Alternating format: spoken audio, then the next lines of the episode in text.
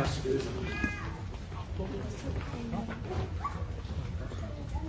Ja, her.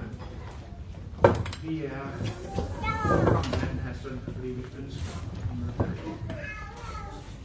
Her vi beder om, at du nu vil tage dit, tage dit ord, det levende og tage ind for vi børn, og andre.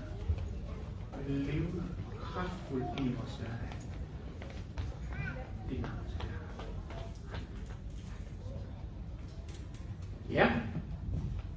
Det er i dag øh, 9. søndag efter Trinitatis, og prædiketeksten er fra Lukas evangeliet kapitel 12, vers 32. Og der står som her. Jesus siger, Frygt ikke, du lille jord, for jeres far har besluttet at give jer riget. Selv jeres egen dele og giv almisse. Skaf jer konge, som ikke slides op, en uudtømmelig skat i himlen, hvor ingen tyv kommer og intet møl ødelægger. For hvor jeres skat er, der vil også jeres hjerte være. I skal have kjorten bundet op om lænderne og have lamperne tændt. Og lige parentes bemærket, hvis man her allerede er stået af, fordi kjorten, hvad er det, det er langt væk fra mit liv og bundet op, det ved jeg slet ikke, hvad det betyder. Det vender vi tilbage til. Bare roligt.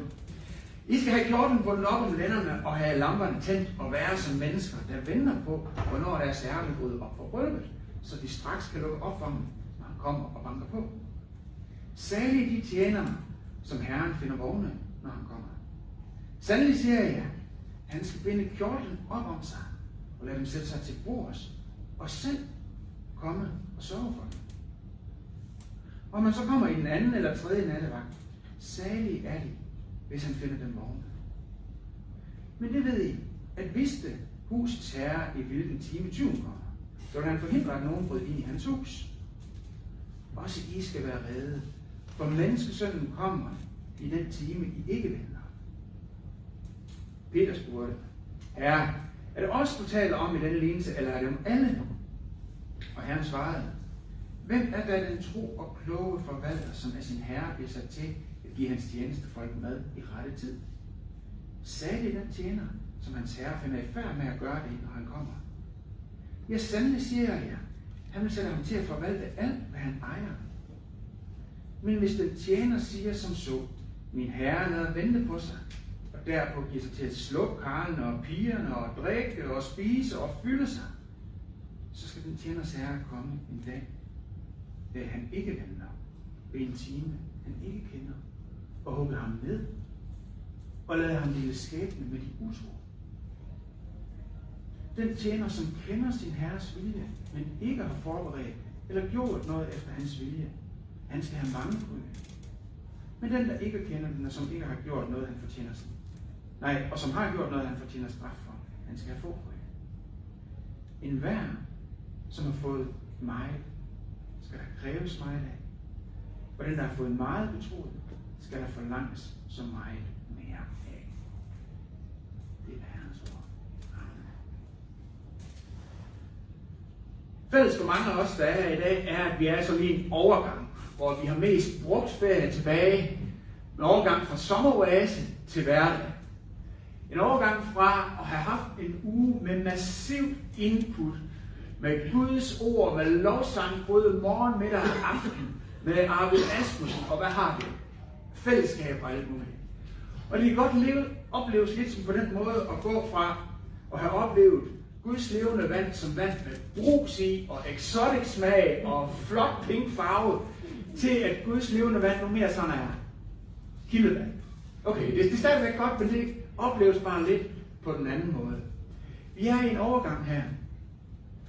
Og teksten til i dag, den handler om at våge, og holde sig vågen og forvalte.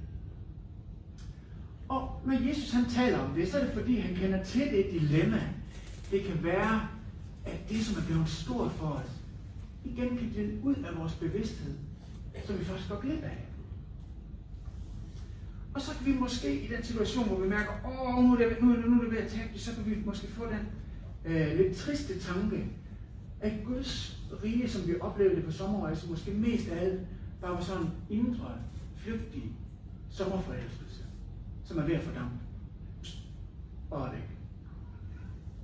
Men de gode nyheder i dag er, at det er det ikke. Guds rige er ikke en flygtig sommerforelskelse. Det er faktisk noget så vidunderligt og så kraftfuldt, så det forvandler også vores hverdag. Og øh, det er det, vi vil kigge på i dag. Og der er tre ting, vi vil fokusere på ud fra den her tekst, og de starter alle tre med P. Det er power, det er praksiser, og det er proviantering. Ja, det kommer. Øh, det står vist på slide deroppe, efter teksten der. Power, praksiser og proviantering. Guds riges power, og, øh, og så de praksiser, som kendetegner dem, som lever i den kraft, i den power, og så til sidst proviantering. Hvordan holder vi det levende? Hvordan får vi det? Så lad os starte med at kigge på Guds riges power. Og øh, teksten til i dag starter egentlig med at forudsætte, at dem, som hører det, ved, hvad Guds rige er. Og vi har jo ikke lige læst øh, de kapitler, der ligger foran, så det vil vi lige starte med at kigge lidt på. Og en af de bedste opsummeringer, jeg kan komme i tanke om, er fra Matthæus evangeliet, kapitel 19. Øh, kapitel 19, vers 28, hvor øh, Jesus han siger sådan her. Sandelig siger jeg jer, ved verdens genfødsel, når menneskesønnen tager sæde på sin herlighedstrone, skal også I, som har fulgt mig, sidde på 12 troner og dømme Israels 12 stammer. En hver, som har forladt hjem, eller brødre, eller søster, eller far, eller mor, eller børn, eller marker for mit navns skyld, får det 100 dobbelt igen og arver evigt liv.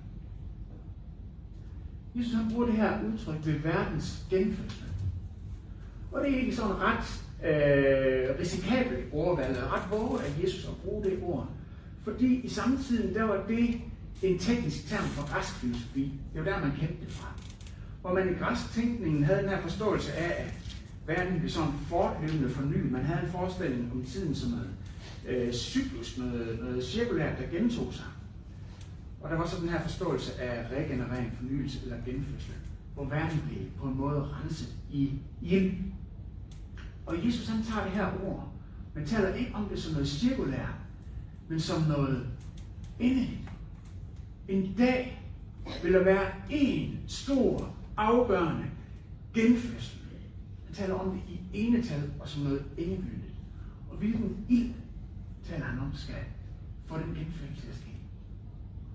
Guds herlighedstrone. Den der menneske, som sætter sig på Guds herlighedstrone, og Guds underlige herredømme, er det, som virker den her genfødsel.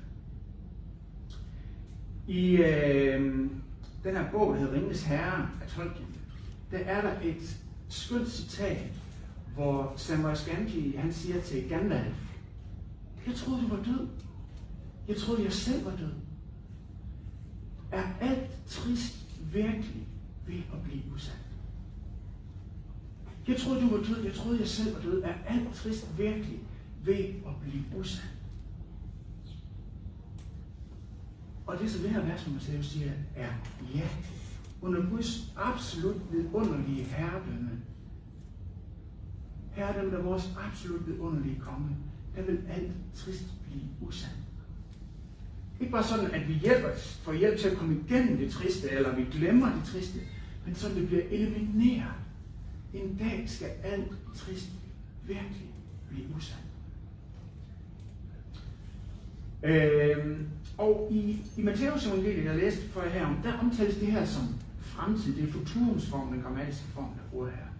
Men i Lukas evangeliet, som prædiketeksten er fra, der omtales det i dat, hvor Jesus siger, frygt ikke du lille jord, for jeres far har besluttet at give jer riget.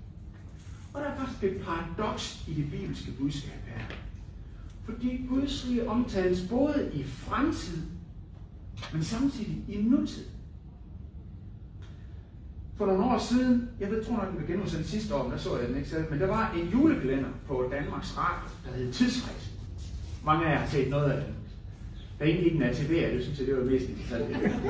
Yes, tidsrejsen. Og øh, tidsrejse, det er jo sådan, det, det, det er en spændende ting. Det foregår i mange øh, Anders Hagen og sådan nogle ting. Det, det, det er noget spændende, noget gravende over det, men samtidig så, ja, så er vi jo blevet voksne og tænker måske, at det er også en ganske uvirkelig ting. Men faktisk, så lover Bibelen os tidsrejse. Ikke forstået på den måde, at vi rejser ind i fremtiden, men forstået på den måde, at fremtiden kommer til os. Fremtiden kommer til os. Og når jeg hører, hvad I, når jeg snakker med nogle af jer, fortæller om, hvad I oplever, for eksempel på sommerrejse, så er det glimt af den fremtid, som jeg lige pludselig oplever der. En sagde, jeg snakkede med en herude, han sagde, jeg oplevede en personlig lille vækkelse. Der var noget, der blev vagt til live igen. Blev levende igen. Guds tanker blev ens egen tanker. Jeg oplevede det her ikke glemt. Og de gode nyheder er, er, at det var ikke bare en flygtig sommerforelskelse, men det er faktisk beregnet til dagliglivet. Det er beregnet til dagliglivet. Og øh, det er lige præcis Guds riges kraft. Guds rige er her allerede. Det har ikke fuldt ud, men det er her allerede og virker i vores dagligdag. Og så vil jeg, inden vi går videre, gerne lige sige noget i parentes bemærket.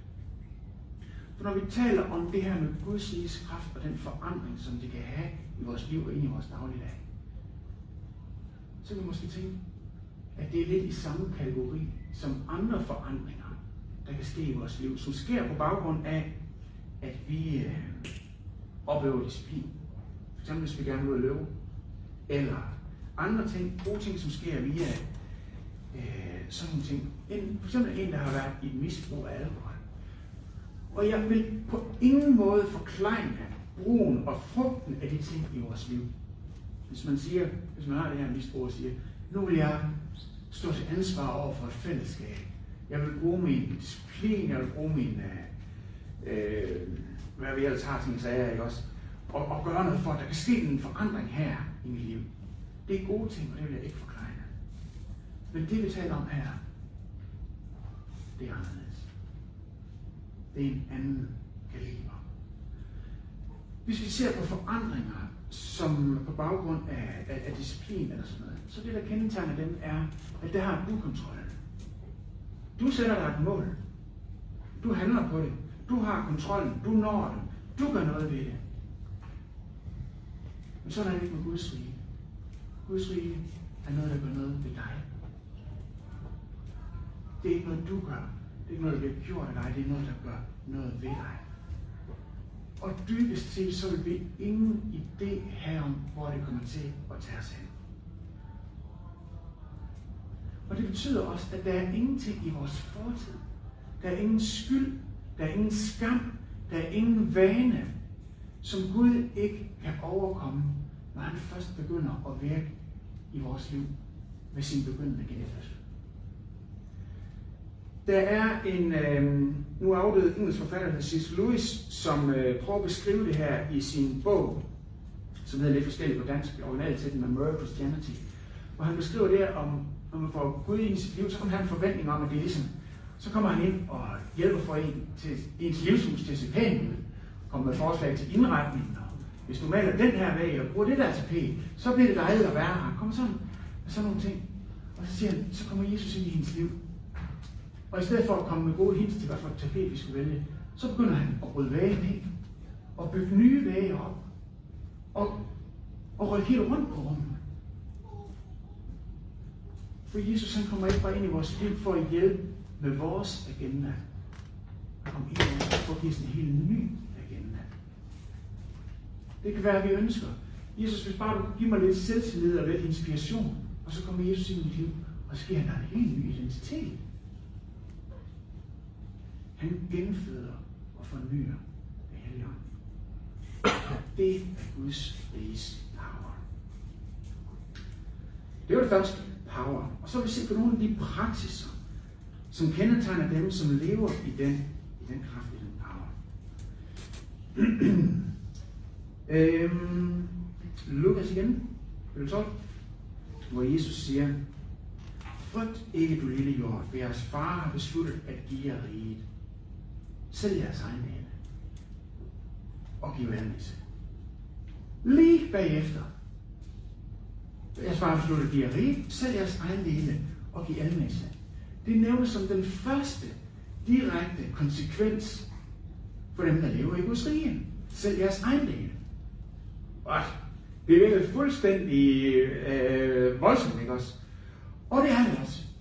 I Gamle Testamentet er der sådan et øh, godt princip for givertjeneste. Det. Vi bruger det også i, øh, som inspiration her i kirken. Giver 10% af vores indkomst osv. osv. Men så kommer Jesus, og folk øh, i Israel på det tidspunkt, der læste Gamle Testamentet, er vant til det her 10%, og så er der 5% tilbage. Og så siger Jesus, selv, selv alt, hvad jeg har, og banker fuldstændig op igennem loftet på den tommelfingerregel, som de har haft indtil da. Fuldstændig. Springer alle rammer for den forståelse, de har haft indtil nu. Og det her, det handler om, at alt, hvad vi ejer, skal tjene Guds rige. Alle vores aktiver. Og jeg ved, der er fem her i menigheden, som går op i regnskab og plejer at dukke op til den der grundige gennemgang af, og Lotte er ikke en af dem, vi plejer at sige, dukker op til den der grundige gennemgang af vores regnskaber og ved, hvad et aktiv er. Der er noget i vores regnskab, der hedder statusbalance, som består af aktiver og passiver. Aktiver er alle de øh, ting, man har råderet over, og passivt siger noget om, hvem der ejer det. Og det Jesus han siger, alle jeres aktiver er i spil her. Det er alt det, vi taler om. For alt, hvad vi har inden for vores rækkevidde, skal vi bruge til at ære Gud og tjene menneskerne. Vores penge, selvfølgelig. Men også vores pengeklipper. Også vores spisebord.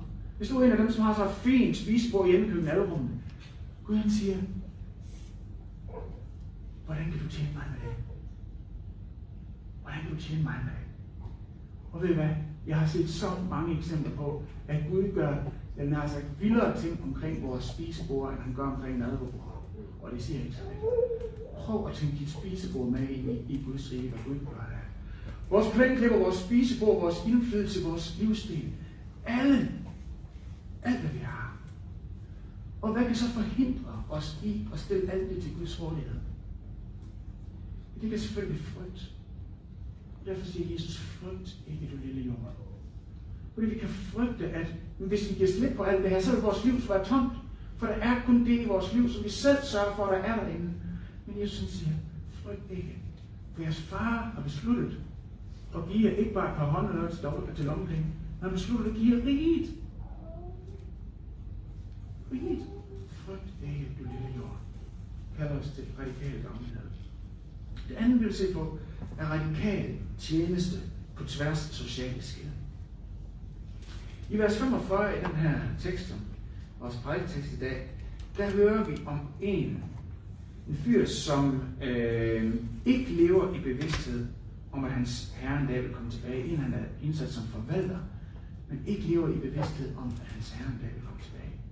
Så han er bare optaget af, hvad kan jeg få ud af det her? Og give sig til at spise og drikke og fylde sig med alt muligt. Og ikke nok med det, men han undertrykker også de mennesker, som han har indflydelse på, og som han faktisk var kaldet til at tage sig af.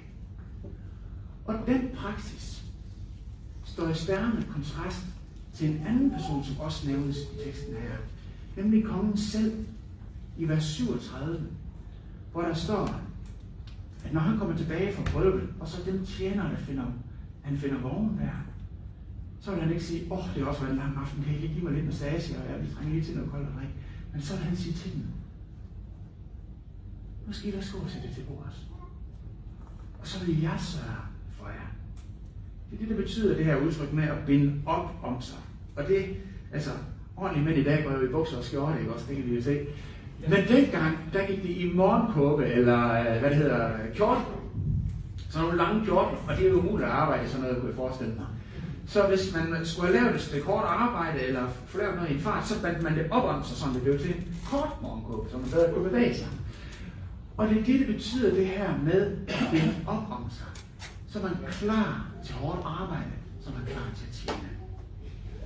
Og det er det, Jesus siger, at jeg er ligesom den konge, at når jeg kommer, så vil jeg binde op om mig. Så vil jeg være klar til at tjene. Og så vil jeg lade tjenerne sætte sig til bordet. Og det var en total uhørt måde at agere på i et klasseopdelt samfund, som det samfund, Jesus han talte ind i. Det var fuldstændig overraskende. Og det siger noget om den praksis, at i Guds rige, der fungerer status- og klassehierarkier ikke på samme måde.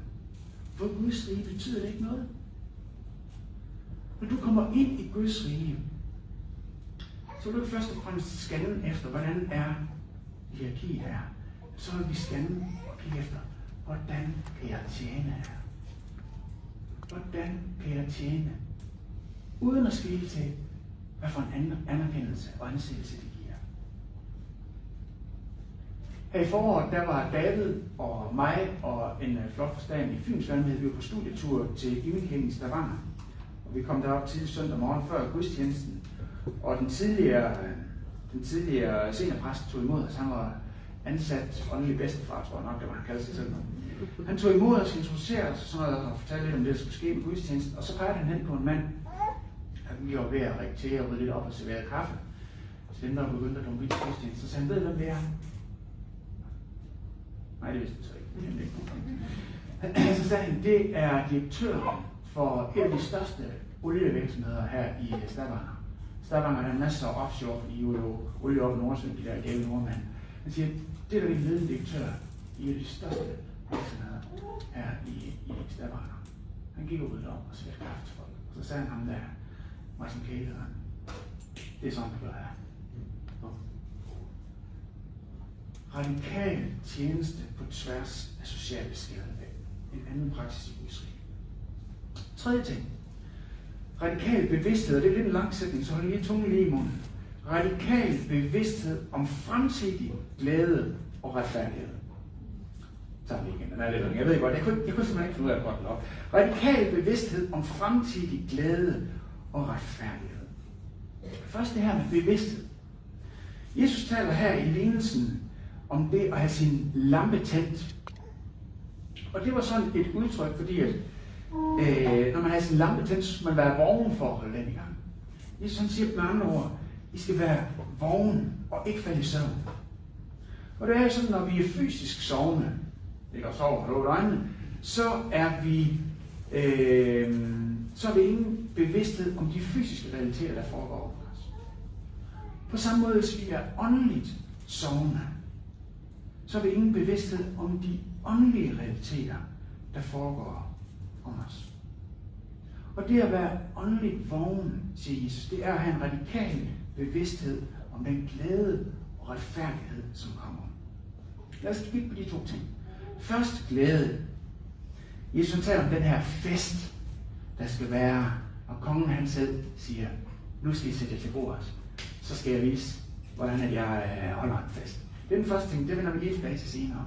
Den anden ting er det her med kommende retfærdighed.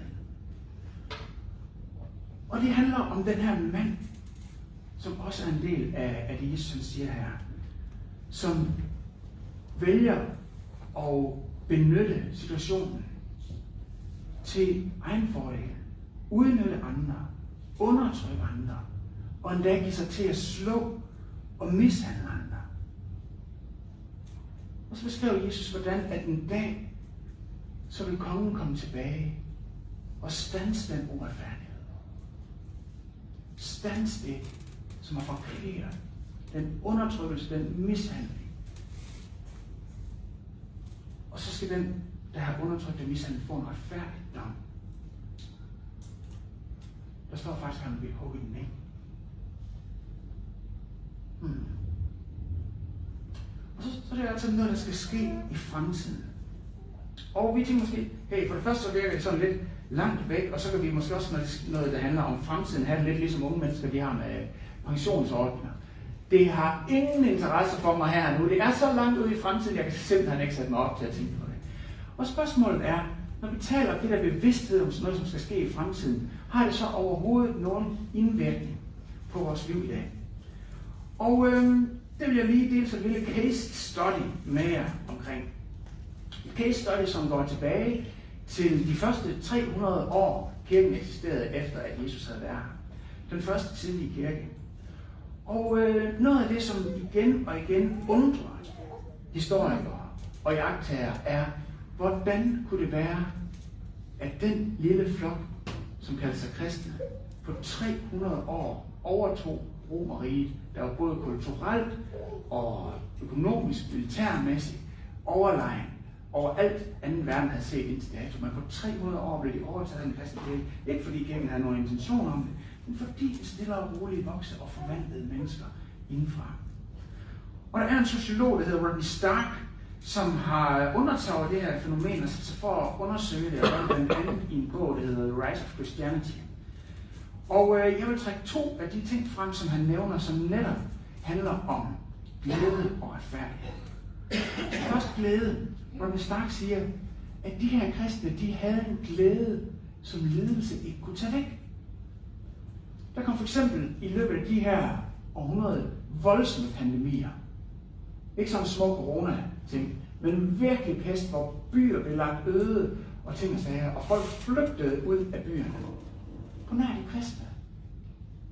De blev tilbage, plejede de syge, trøstede de døende og begravede de døde og gav dem en værdig begravelse. Hvorfor? Fordi at de var så bevidst om, at de havde en glæde, som lidelse ikke kunne tage fra dem. Så de, var ikke, de stod ikke til, til at miste alt. For de vidste, at der var en glæde i deres liv, som det her ikke kunne tage fra dem. Som intet kunne tage fra dem. Et andet eksempel er det her med retfærdighed. I, øh, I løbet af de her 300 år, der var der øh, gentagende forfølgelser af de kristne. Både organiseret strukturelle fra myndighedernes side over hele Romeriet, og også sporadisk ude i de forskellige regioner. Og det var altså ikke bare sådan, at de blev drevet eller sådan noget. Det var sådan, at de blev slået ihjel, torteret, og deres egen blev... Altså, det er frygteligt. Men der er ingen eksempler for de 300 år på gengældelsesangreb hvor de kristne har sagt, det, og de kristne ledere har gået foran og sagt, nu er det simpelthen nok, nu skal de få deres egen medicin, nu samler vi os og tager bytøb i hånd, eller hvad det nu var. Men gjorde det engang. Ingen eksempler på gengældelsesangreb eller pushback i den forstand. Og vi kan måske sige i Danmark, nej, vi er også kommet videre. Vi er så humanistiske, så det vil vi også sige, det vil også være primitivt med gengældelsesangreb. Det synes vi heller ikke om. Det, er heller ikke, det vil heller ikke være øh, dannet. Men det vi skal huske på, det er, at vores liv er et meget privilegeret liv. Vi har meget lav korruption i Danmark, og den største uretfærdighed, som jeg kan blive udsat for i en gennemsnitlig uge, er det, hvis jeg oplever en hund, der ligger en dej i min forhave. Jeg synes, det er frygteligt her. Det, det, det, det synes jeg, det er meget, meget færdigt. Men prøv at, der er en fyr, der hedder Miroslav Wolf, en verdenskendt teolog, han lever også øh, stadigvæk, og han, han har levet i øh, Jugoslavien, eks-Jugoslavien, under de borgerkrige, som var der, og har set, hvad det gør ved folk med etniske udrensninger. Der kommer nogen ind i en landsby, de skyder bare, de voldtager kvinderne, man mister alt. Det er så uretfærdigt. Og Miroslav Wolf, han taler om det her. Og så siger han, at det eneste praktiserbare alternativ til en voksende voldsspiral af gengældelse på den ondskab, som så mange, måske ikke lige også i Danmark, men så mange i verden oplever. Det eneste praktiserbare alternativ er tro på en Gud, som en dag vil dømme og oprette fanden. Det eneste praktiserbare alternativ, der er set i den her verden, er en tro, At der, hvor man har haft, hvor kristne har haft en tro på en Gud, som han kan overlade dig. Han vil tage arbejde. Den tredje praksis. Radikal bevidsthed om en fremtidig glæde og retfærdighed. Det vil se på radikal gavnlighed, radikal tjeneste og radikal bevidsthed om en fremtidig glæde og retfærdighed. Godt. Fedt nok. Det lyder godt. Og i glimt har vi oplevet noget af det her glæde og de her perspektiver og den her vidunderlige ting med Guds rige på sommerræs eller andre lejre, vi har været på i sommerferien. Og spørgsmålet er, hvordan holder vi det levende i vores hverdag? Hvordan kan vi våge og holde os vågne? Og i den sammenhæng har jeg lige et spørgsmål til refleksion. Hvorfor var det, tror jeg, at vi oplevede, at det blev så levende, for eksempel på sommerrejsen. Var det ikke fordi, at i den uge, var vi under Guds ords påvirkning både morgen og aften og i tilbedelse og i kristne fællesskab på en måde, som vi ikke er andre uger i, i årets løb. Er det ikke derfor? Var det ikke fordi, at der fik Gud lov til at fylde så meget i vores sind og vores tanke og bevidsthed? Og de gode nyheder er, at Gud sidder ikke og venter i en kamp i Horsens til næste år, når vi kommer tilbage, og så må vi ellers bare vente med at være sammen med ham indtil da. Jeg har stillet i den her uge øh, det her spørgsmål til mange af jer, og jeg spurgte, hvad er din erfaring med at gå fra sommeroase til hverdag? Og jeg har fået mange forskellige gode svar. Og nogle af de gode svar har været, det er. Jeg har simpelthen sat det med at være sammen med Gud op på en rytme i mit liv. Enten når jeg står op, eller når jeg går i seng, eller et bestemt måltid. For eksempel, der er jeg bare sammen med Gud, som noget naturligt. Der er så tid af til det. Andre øh, fortæller om, hvordan at de bruger mobilen. Den kan forstyrres rigtig tit og ofte. Men man kan også bruge den til at komme med notifikationer. Til, nu har jeg bestemt, og så kommer det, det er nu, øh, der er tid til at være sammen med Gud.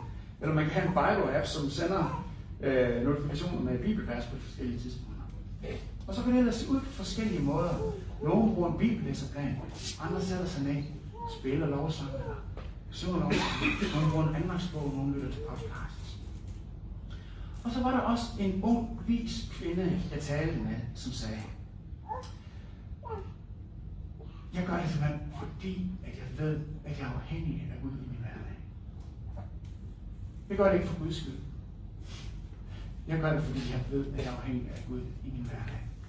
Og så sætter jeg mig ned for at sige, hey, jeg vil dig. Jeg vil dig. Og det er dig, jeg elsker. Jeg gør det, fordi at jeg ved, at jeg er afhængig af ham i min hverdag. Og så det er vigtigt. Det er vigtigere end alle andre øh, metoder, og lige finde den helt rigtige metode og sådan noget, fordi, tja, hvad er den rigtige metode? Og hvad fungerer 100% optimalt? Hvis vi forventer, at det skal mærke en uge på sommeroase, så har jeg nok dårlige nyheder. Det er, bare, det er bare på en anden måde, end det er, og det ved vi også godt. Øh, jeg har brugt forskellige måder i mit liv. For sådan da jeg blev konfirmeret, så fik jeg en bibel konfirmationsgave. Det var den her. Det var min største konfirmationsgave. Og øh, jamen, hvad gør man sådan og sådan en? Jamen, det øh, vidste jeg ikke. Men jeg havde set, at inde på min fars og mors bord, der lå deres bibel, hvor der var proppet sådan en bibellæserplan ind i. Så tænkte jeg, så er det nok sådan, det Så sagde jeg til min far, kan du hjælpe mig med at bestille sådan en bibellæserplan for bibellæsering? Ja, men det vil han da gerne. Og så havde jeg bibelnøglen.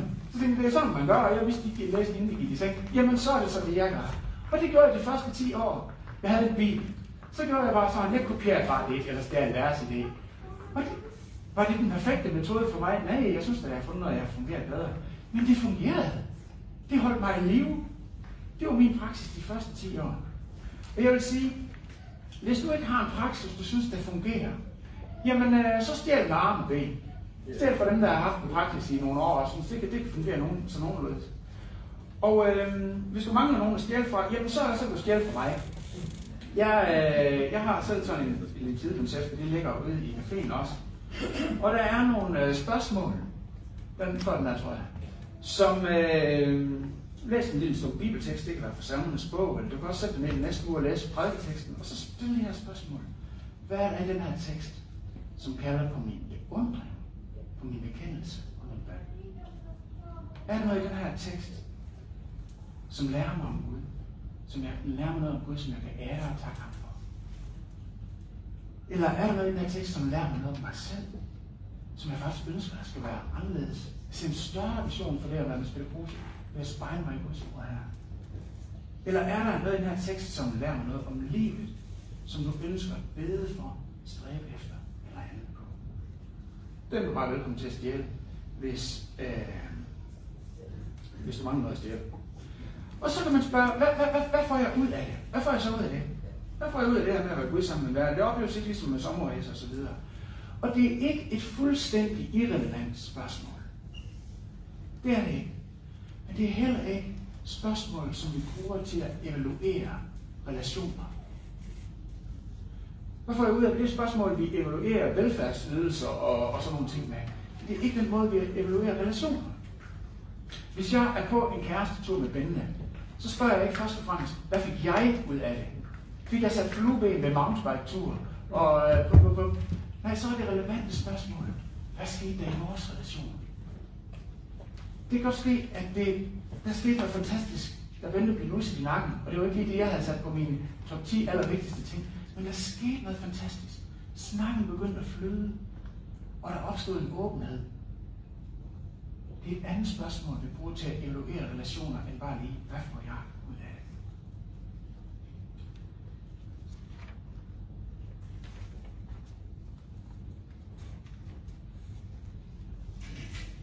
Det er jo den daglige oase, det daglige liv med Gud. Der er hverdagsoaser. Og så er der også søndagsoaser. Man kan sige, at hvis det daglige liv med Gud er ligesom at cykle ud af landevejen, og jeg ved for nogle af jer, der havde jeg cykle, jeg synes, det er en dejlig ting at cykle. Men der skal trædes i pedalerne, ikke også? Dagligdagsoase. Så søndagsoase er ligesom, når der kommer en rygvind. Der kommer medvind. Så oplever jeg det, når vi om søndagen mødes her til gudstjeneste. Og jeg sidder derhjemme til daglige med min lille tilbedelse, men når jeg er sammen med jer, så er det ligesom om, der kommer en rygvind vi bliver båret frem af hinandens tilbedelse. Og det bliver en lille ulig sommeroase her på søndag. Og faktisk så har Guds folk struktureret deres liv sådan i de sidste 3.000 år med rytmer af daglige, ulige og årlige oaser. På Jesu tid så det ud på den her med daglig bøn i hjemmet, og en ugenlig oasen med øh, synagoge, øh, gudstjenesten. Og så var der de her årlige fester, hvor de tog op til Jerusalem, til i Jerusalem til påskefest, pinsefest og løbefest. Og i Kolding Almenhed ser oasen ud på den måde, der er tiden ud i daglige, der er gudstjenester om søndag, og der er sommeroase.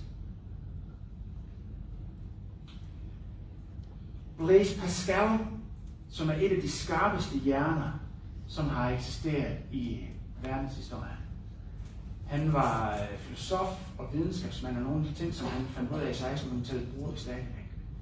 Da han døde, fandt man indsygt i fort i hans jakke. En beskrivelse af to timer fra hans liv, fra øh, 1654, hvor han havde en så kraftig erfaring af Guds kærlighed, at Guds ære, der vældede op ned over ham, og af Guds glæde, at han aldrig kom over hans liv blev aldrig det samme igen. To timer sammen med Gud, som forandrede hans liv for altid. To timer med Guds nærvær og hans Guds skønhed og Guds kraft og Guds vælge, som var så stærk. Prøv at tænke, venner. Hvis to timer, som var en appetizer, en lille appetizer på det, som skal komme, kan have så stor virkning ind i en mands liv. Hvad så, hvis vi inviterer ind i det fællesskab på daglig, ugenlig og årlig basis? Hvad kan der ikke ske? Jesus han taler om det som en fest. Det vi har at se frem til. Det vi får lov at have en appetizer på. Hvor kongen selv skal komme og skal sige, værsgo og sætte til sætte Sæt til bords i den her og når kongen siger det, så er det altså til bords en ærefuld øh, position. en position, hvor der er glæde, hvor der er vin, hvor der er mad, hvor der er nydelse. Og Jesus siger, på den dag, så vil jeg tage al min magt og alle mine ressourcer og al min, min kreativitet og fokusere det på at kanalisere ære og glæde og kærlighed og tilfredsstillelse af dit hjertes dybeste længsel på dig. Den dag. Og øh, jeg har hørt en anden præst, der har brugt det her, og jeg ved, ved ikke, om jeg har mod til at gøre det, men han siger, prøv at tænke på den bedste sex, du kan forestille dig. Eller den bedste mad, du kan forestille dig. Eller på den bedste venskab, du kan forestille dig. Ikke nødvendigvis på det bedste, du har oplevet, men det bedste, du kan forestille dig og så gang det med tusind. Så har du en dråbe af havet i havet af, hvordan det vil være den dag, vi skal sidde ved kongens fest.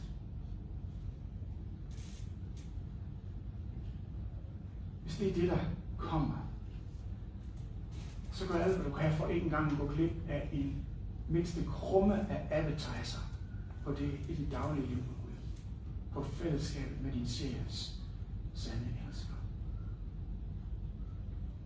Så vil det være, at efter at læse sådan en tekst, at tænker, ja, yeah, det var også, altså, det er jo ikke kun gode ting. Der står jo også noget med, at øh, så skal den tjener, som ikke gjorde det rigtigt, så skal han hugges ned. Og, øh, og jeg har ikke været en god tjener. Jeg har ikke, jeg har ikke, jeg har ikke forvaltet det hele godt. Og jeg ved, jeg er lidt jeg ved det her, det her koncept og sådan noget. Hvad er det, der lige ligger i det her med? Så skal han huske ned. Men lad os prøve at perspektivere det lidt. I Gamle Testament, først Mosebog, kapitel øh, 15-17, der læser vi om Abraham, der fik en meget øh, anderledes opgave. Gud ville oprette en pagt med Abraham. En pagt er en situation, hvor man lover noget. Man siger til Abraham, nu skal vi oprette den her pagt her.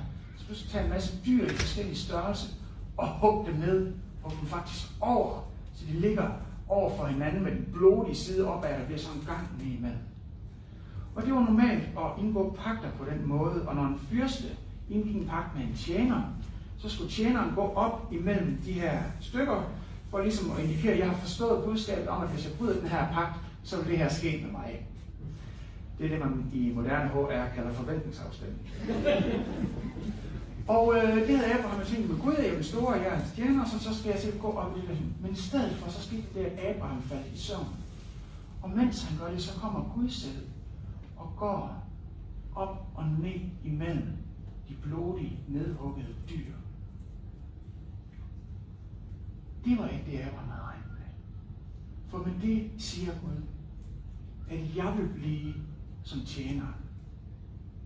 Jeg vil tage og løfte tjenerens ansvar. Jeg vil blive hugget ned. Og jeg vil komme og dele skæbne med de utro. For at pagtens velsignelse kan gå til egen. Derfor ved vi, at faderen har besluttet at give os riget. Fordi Jesus kom og gjorde det. Jeg troede, du var død. Jeg troede, jeg selv var død. Er alt trist virkelig ved at blive sandt? Ja, siger Jesus. For se, hvad jeg har gjort. Jeg kom og blev tjener. Jeg blev hugget af. Og i den udstrækning, du ved det, der du vågen. I den udstrækning, du ved det, der du lyser din lampe. Og i den udstrækning, du ved det, der kan du leve i radikal generositet, radikal tjeneste og radikal bevidsthed om fremtidig glæde og retfærdighed. Så gør en hver tænkelig indsats for at holde dig tæt på ham. Lad os rejse op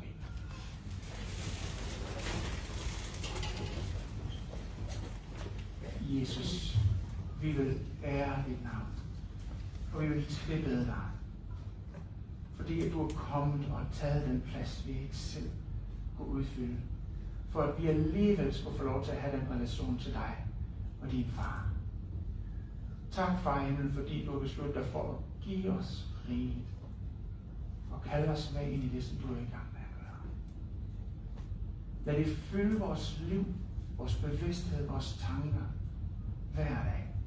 Og hjælp os til at holde os fast og tæt ind til dig. Og leve det liv sammen med dig. Ikke kun en enkelt uge om året eller er til, men i det daglige. Lad den rigdom og det rige, som du har tiltænkt os, lad det få lov til at fylde i vores liv. Og gå der frit en hver til sit. Og stole på Guds nåde. Der får vi lyst og lykke til at gøre gavn, som Gud det vil. Det allerbedste måde. Amen.